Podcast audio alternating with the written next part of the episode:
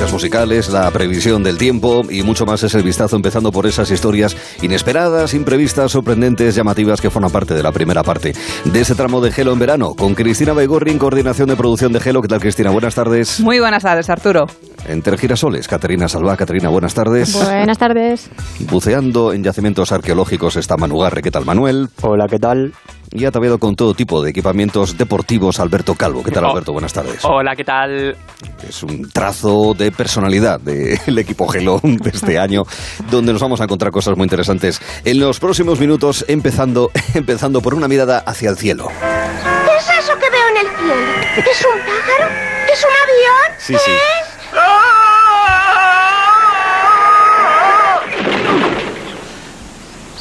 super coco. Bien, hay una serie de millones de españoles que ahora mismo están intentando recuperar eh, sonidos maravillosos de, de aquella época que posiblemente a Alberto, a Manu, a Caterina no les suenen de nada, ¿verdad, amigos? No, No mucho, para no nada. mucho. Se han mirado con cara Correcto, de... ¿qué, qué, qué meme está poniendo Arturo? De hecho, Sí, ¿has sí, puesto esa cara de qué meme está poniendo Arturo? Pues era cuando Super Coco era viral. Sí, super época. coco, Bueno. maravilloso. Así es, eh, pasan cosas eh, insólitas y especialmente con animales, que si una cabra se cuela en un centro comercial en Cartagena, que si los jabalíes llegan a Costa Brava, a Barcelona también, en fin, no dan tregua. ¿Hay algo de eso, de lo que tú cuentas hoy, Caterina? Pues algo he oído de lo que me estás contando, pero yo te iba a contar también una historia relacionada con el mundo animal que ocurrió ayer en Malasaña, en Madrid. Resulta que apareció un peatón un tanto curioso que revo- revolucionó a los vecinos de la calle Pez un par de horas por la mañana. Y mira que uno en Malasaña está acostumbrado a ver mm, de todo y muy variado, algo que por cierto nos encanta.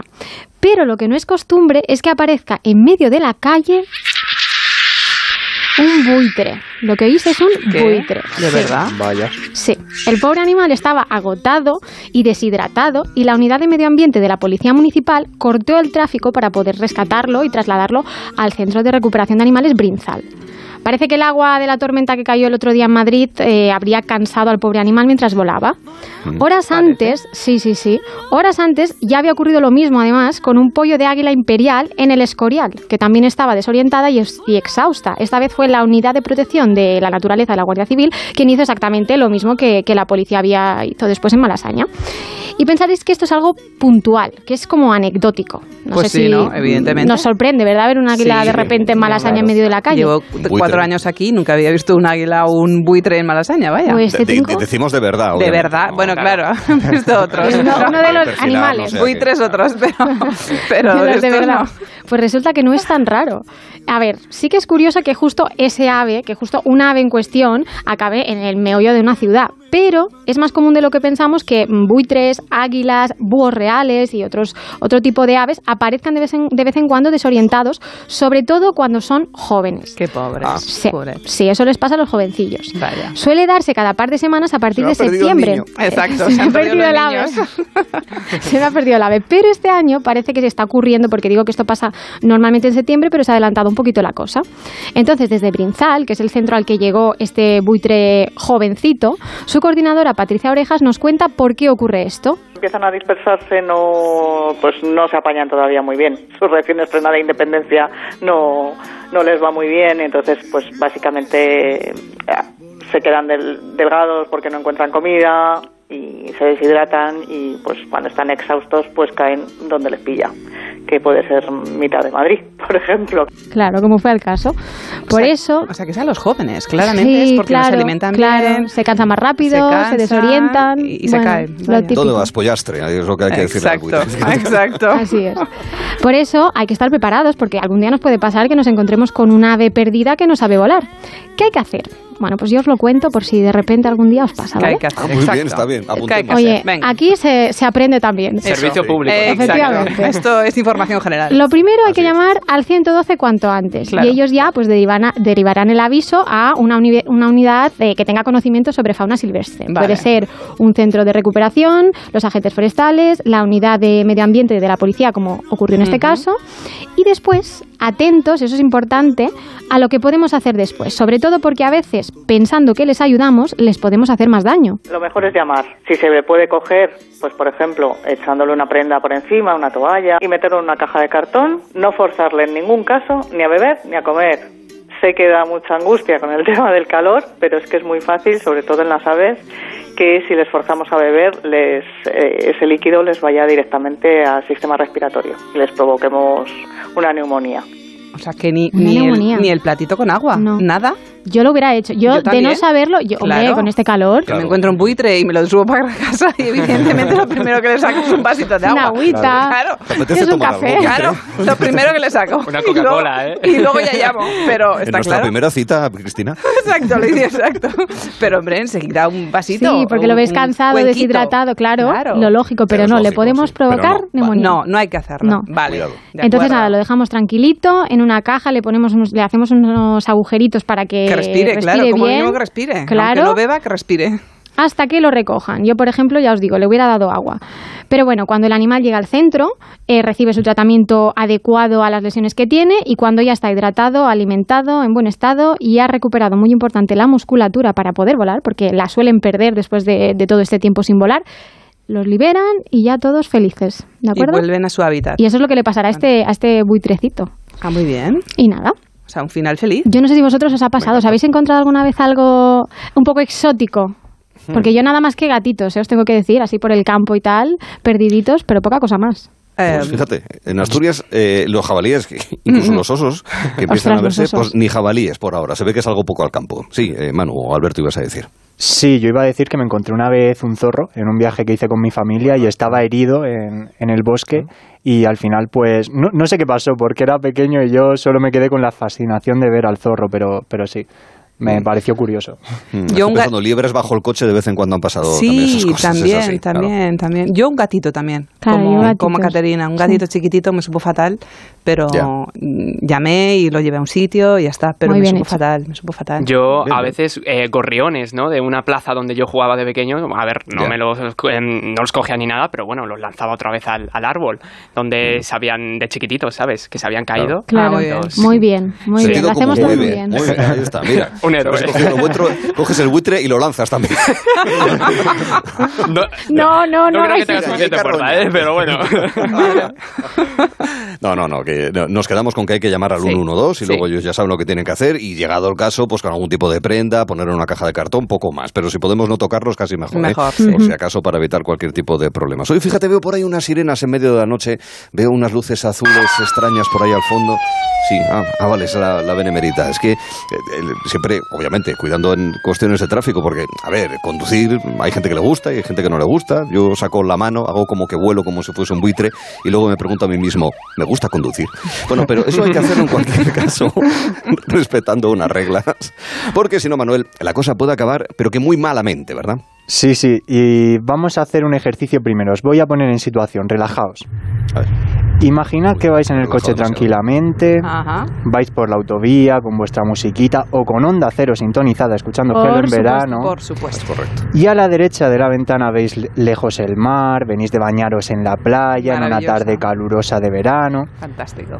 pero de repente veis que hay algunos coches en cola, están retenidos y os dais cuenta de que hay un control de la Guardia Civil más adelante.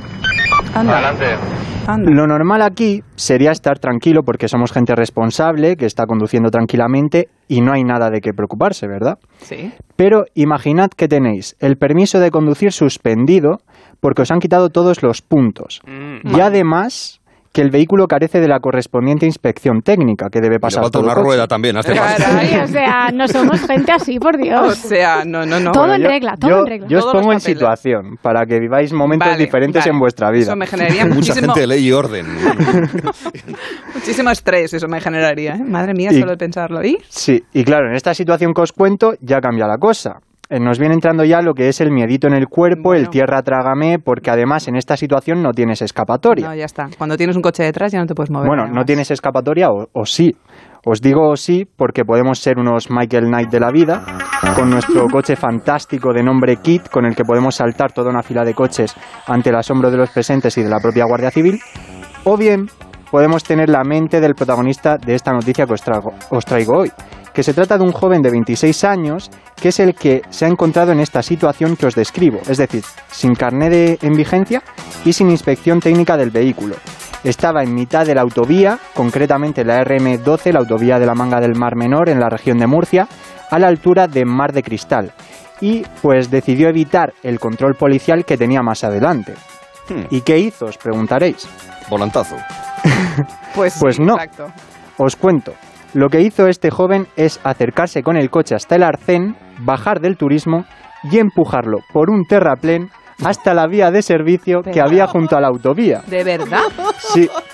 Y la vía de servicio, claro, estaba a desnivel con respecto a la carretera. O sea, que- Había que bajarlo. claro, o sea, había que mantener eh, ahí en balanza el coche, ¿no? Para bajar Claro. a la vía de servicio, que además era un carril bici por el que estaban circulando ciclistas que Ah, se bien. tenían que parar. Pero entonces lo que hizo, común, perdona, ¿eh? lo que hizo es muy peligroso, ¿no? Todo mal, todo Claro, o mal. sea, es que eso... O sea, bajar el coche sin Sí, subir, sí, eh, sí, pero sí, claro, sí, sí, sí. ¿No Para a empezar, Kennedy conducir este sin carnet. Porque La seguridad vial ahí empujarlo por no un está presente. terraplén. O sea, imagínate lo Sí, que podría sí, haber pasado sí, con sí, algo de inclinación. Claro, y imaginaos que sois los que estáis allí en la autovía esperando detrás de ese coche que se ha salido.